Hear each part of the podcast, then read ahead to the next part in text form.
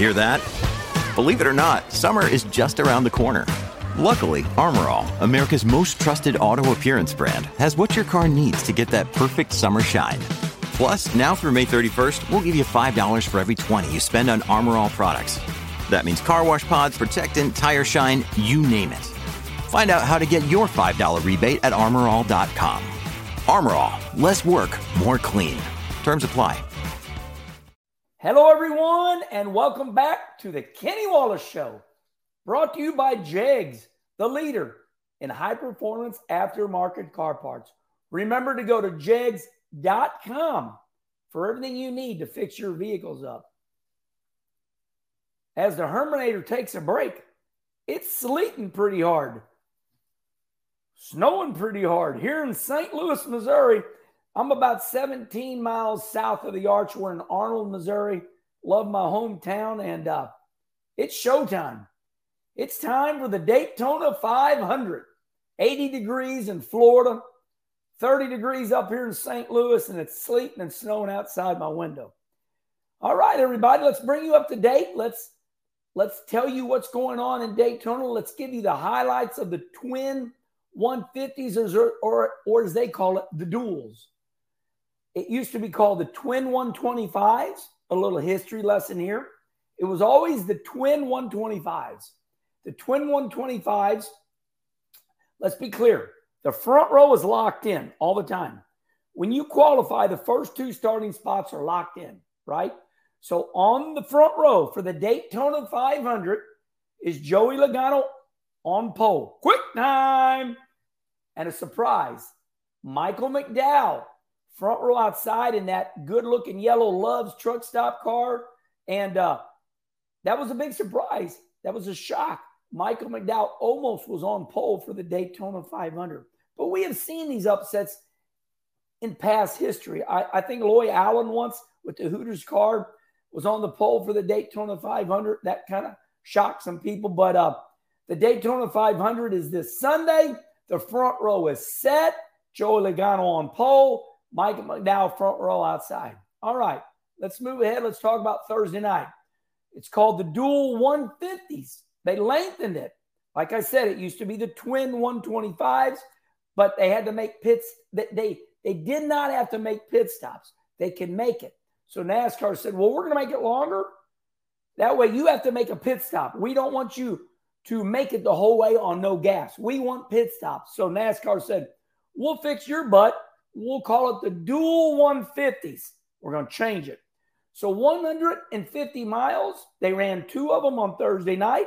And, buddy, NASCAR, I'm sorry to disappoint the fans that hate their life.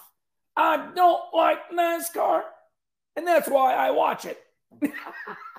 I watch NASCAR so I can complain about it because I like talking crap. I'm sorry. I'm sorry. Both these duel 150s were incredible. You did not know who was going to win until they came off of turn four, side by side, door handle to door handle, passing on the last corner for the win. And we had Jimmie Johnson battling it out with JJ Yeley. We had a race for the win in the first duel. And when we had a race for 15th spot, Jimmie Johnson and JJ Yeley to qualify for the Daytona 500. So it was drama. All right. So the um, that Herminator put his these are 200s built by my buddy uh, Greg Dethridge. Greg's got a what is it? Dethridge Optics. Check Greg out. He got some good stuff going. Give me a little cleaner here. Greg Dethridge, right there. All right. Dethridge certified opticians down there, Wichita Falls, Texas. He's also the one that makes all the glasses for uh, Jonathan Davenport and now Chris Madden, all the big boys uh, in racing. So um, we already talked about the front row set, Logano, McDowell. Um, our dual winners were Christopher Bell and Tyler Reddick. But the first duel was won by Tyler Reddick. And I got to tell you, how about you young kids? So Monster Energy Drink uh, they make a new hard tea. So that it's called Nasty Beast. Nasty Beast is sponsoring Tyler Reddick and he wins the first duel, and their commercials kick butt. Got some girls in bikinis dancing around the swimming pool, and I'm like, oh boy, I can't wait to look at this timeline. This is going to be edgy and good. I liked it. I'm a girl dad. I'm married with three daughters. Go girls. Uh, so Tyler Reddick, he's married. He's got a kid. And uh, Kurt Busch is there. Uh, you know, Kurt's retired and he's playing uh, part, you know, team, not owner, but Kurt's all in right there at the Michael Jordan team with Denny Hamlin. He's a big monster energy drink guy. So this nasty beast is a hard tea. It's a liquor.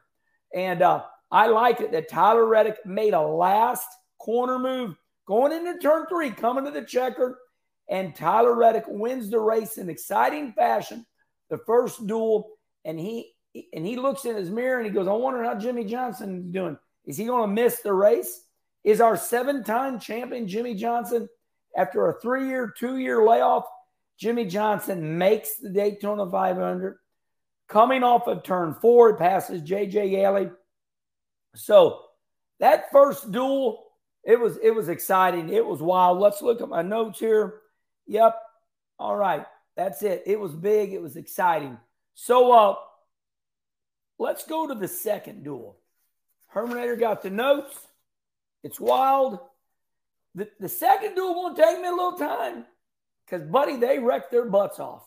Um, duel number two. All right, our, our winner is Christopher Bell. Austin uh, was second. And we're going down the back straightaway, and Toyota's right where they want to be. And uh, Christopher Bell makes a move on Denny Hamlin. And listen, I'm sorry. I'm sorry to disappoint you. Denny Hamlin just keeps getting better. He, you know, so what? He don't win a championship. This guy wins a lot of races. He's in. He's going to be in the NASCAR Hall of Fame. Uh, he runs that mouth. We love it. Uh, Denny Hamlin has already said, "I like talking crap. It's part of football. It's part of, uh, you know, the NFL. It's part of sports." So, Denny Hamlin loves juking and jiving with you. He knows the more he jukes, you guys are going to jive, and he loves it. So, Denny Hamlin's there. He's going for the win again. You know, he's already won the Daytona 500 multiple times. So Denny Hamlin is a multiple time Daytona 500 winner, and he cannot hold off Christopher Bell. Christopher Bell wins the second duel. And as Larry McReynolds say, oh, and by the way, they had the big one. Let's go back with about eight, 10 laps to go. They're coming through the tri-oval where they're running 210 mile hour and buddy. Okay, that's a joke. They're not running 210, but they're digging. you know, the roof flaps are popping up and down. And, you know, I, I ran a lot of races at, at, the speedways, Daytona and Talladega. And, and you can always tell when things are getting ready to get serious aerodynamically because those roof flaps that they have, we have on the front of our roofs, they start going. When you see those roof flaps starting to do this, it means – it means there's turbulent air ahead. So that's what happened. And um, William Byron and and all the boys, they uh, it was Ryan Blaney, William Byron side by side, kind of moving a half a lane here or there. But Brad Keselowski pops Kyle Busch in the butt, gives him a run. Kyle Busch says, I don't want this run because I'm going to hit William Byron in the ass but you can't help it because, see, Brad Keselowski, it, it's hard to see through Kyle Busch's car. So here's Kyle Busch dragging the brake. Whoa, whoa. And, and he can't help it. Kyle Busch tries to go right, but he inevitably hits. He hits William Byron in the ass, runs him in to uh, our champion last year, which is Ryan Blaney. And buddy Ryan Blaney hits that wall hard. I'm like, oh no, I hope he's all right. Everybody's okay. And I mean, they all piled in. And when I mean they all piled in, I mean 10 cars at least. So you got to remember they split the duels in half. You know, what is it? You know, 20 and 20. You know, that's 40. So when you knock out 10, you only got like 12 cars left in the whole damn race. Some were able to walk away with damage, but uh, that second duel was crazy. Now, By the way, here we go again. You know, we got a race in the back for 15th spot. And, and you're not going to believe who it was. It was Kaz Grala. What a name, right? Kaz Grala against BJ McLeod. Now, you're thinking, oh, BJ, you know, guy's got a little weight on him, you know, doesn't have a very big operation. And, and, you know, we need we need to do a show on BJ McLeod. I thought this guy would be in and out of the sport. I don't know where he gets his money. I don't know where he makes it. The car is black. There's not a damn name on it. BJ McLeod does something. Respond right here. Tell me where he makes all his money. Because in that in that second duel, Kaz Grala's up there, and, and that's a front row motorsport. So Kaz Grala's teammate is Michael McDowell. And Michael McDowell is starting front row outside of the Daytona 500. Now, here's what's crazy. Kaz Grala's running third or fourth with three to go. And you're thinking Kaz Grala's looking good. But they start juking and jiving. Kaz Grala gets out of this draft, falls to last on the last lap. There's BJ McLeod. You know, the car with no name, number 78. You know, BJ's got the hat on backwards. He does the good interviews. I like both of them. And here's Kaz Grala fighting for his life. They are side by side coming off of turn four to make the Daytona 500. And boy, Kaz just makes it. So in both duels, right? Jimmie Johnson makes it by a car length. And in the second duel, Kaz makes it by a car length. And I mean, you're, you're looking at who's going to win the race, and you're looking in the back of the pack to see, damn, it's snowing hard out here. so these, these duel 150s, they did not disappoint. I'm sorry. I know, I know you're, I know you, you love being miserable. I know you hate the sport, but it's a game for you, right? You want to watch the sport so you can talk bad about it, but you can't. I win, you guys lose. These duel 150s were absolutely off the charts. I just told you why. And uh, it was racing at the front of the pack to see who wins. It was racing in the back of the pack to see who's going to make the Daytona 500. Well, if you've made it this far, that's what my buddy Mitchell Stapleton does, who's got a couple hundred thousand subscribers. Mitchell's my buddy. He, he knows that you all got short span minds like I do. I'm like, eh, I'm still watching, I'm still listening. you get a bonus. If you've made it this far, I'm going to give you some more great information about our sport. All right, let's wrap that up. So I told you who's on the front row. And uh, so third, fourth, fifth, sixth, that all lines up for the Daytona 500 on the way you finished in your duel 150s. Let's say it again. Let's say it slow. The front row for the Daytona 500, cars that qualified first, second. Joey Logano, quick time. Michael McDowell, second. That got locked in on the two fastest speeds. The reason we run the duel 150s is we take the finishing order of the first duel, the finishing order of the second duel, and that lines up the inside row, and the second duel lines up the outside. And that, my friend, is the start in lineup of the Daytona 500 no provisionals. Because remember, it's a franchise, you're automatically locked in, so there's no provisionals. Franchise is the key word here. There's no provisionals because you are a franchise now. If you are a franchise, you are locked in every single race. But so it's not communism. They got to make it available for some people to make the race so you don't get a lawsuit. So that's where the extra spots come in. And NASCAR was smart doing that. That's why uh, Jimmie Johnson and Kaz Grala were able to race their way in and make the race. Okay, let's talk about the garage area. Uh, this is breaking news in the garage area. NASCAR is changing in leaps and bounds. I like it. They're into the entertainment business now. NASCAR has always been entertainment, but it's always been in the suites. So NASCAR is taking something out of the playbook of the NHRA. Uh, when you go into the NASCAR garage area now and you are with a sponsor or you are with a team, you're going to get a little extra pass. And NASCAR has split the truck and trailers And right here in the middle is an unbelievable hospitality venue. So if you're at Hendrick Motorsport and they got four cars, you got an incredible palm trees and beautiful couches and a beer or some liquor, and you're able right there in the garage area. And here comes, you know, Dale Jr. or here comes, you know, Chase Elliott. They sit on the couch with you and they talk to the CEO. You don't have to go make a hospitality appearance. They can come right down to the garage area. So you're going to see this, you're going to look at it, and you're going to go, What am I looking at? So inside the garage area now, in between those teams, it could be Rick Hendrick, Hendrick Motorsport, it could be Gibbs. And uh, NASCAR has allowed this spacing in between these big tractor trailers. So let's say Chase Elliott's hauler here, the number nine. And then let's say right here is, uh, you know, Alex Bowman, another Hendrick driver. They leave a spot right here. And boy, this is palm trees and couches, and it's awesome. All right, let's put that to bed. Here's the other one LED lights, a rolling billboard on the front of the pit boxes.